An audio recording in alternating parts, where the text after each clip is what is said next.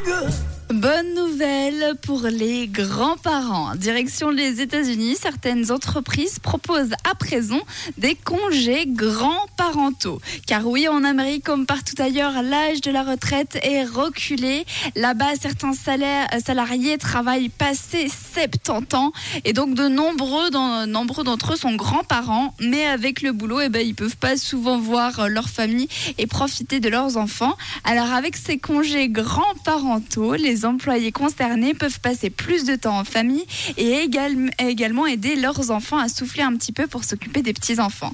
Pour les entreprises, le principal motif euh, de cette initiative, c'est de fidéliser leurs employés et d'agir pour leur bien-être. Et ça, franchement, c'est une bonne nouvelle.